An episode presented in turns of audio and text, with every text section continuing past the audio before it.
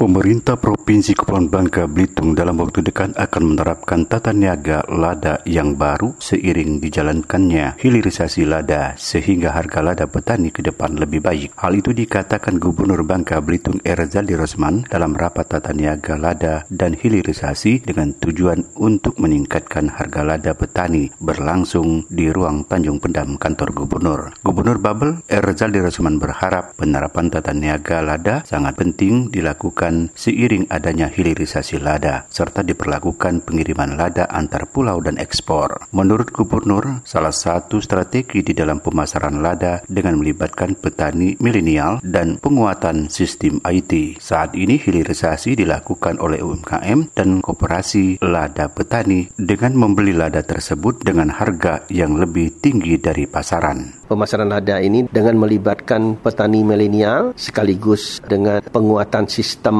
IT. Mudah-mudahan akan ada tata niaga lada yang baru dan mudah-mudahan tata niaga yang baru ini bisa memberikan harga yang layaklah kepada para petani kita. Hilirisasi sudah dilakukan oleh para UMKM dan nanti koperasi petani lada akan membeli lada langsung dengan harga yang sudah ditetapkan oleh Komite Penetapan Harga Lada. Sementara Direktur Badan Usaha Milik Daerah BUMD Bangka Belitung menjelaskan, untuk memperlancar program ini, pihaknya sudah menyiapkan kantor pemasaran bersama UMKM Lada sehingga apa yang direncanakan dapat berjalan sesuai harapan. Kita sudah menyiapkan beberapa instrumen seperti kantor pemasaran bersama, kemudian UMKM-UMKM lada akan disiapkan untuk memproduksi lada-lada yang akan hilirisasi, dihilirkan menjadi bentuk-bentuk jadi, bentuk kemasan yang siap kita pasarkan ke gerai-gerai kita yang ada di Bangka Belitung maupun yang ada di luar Bangka Belitung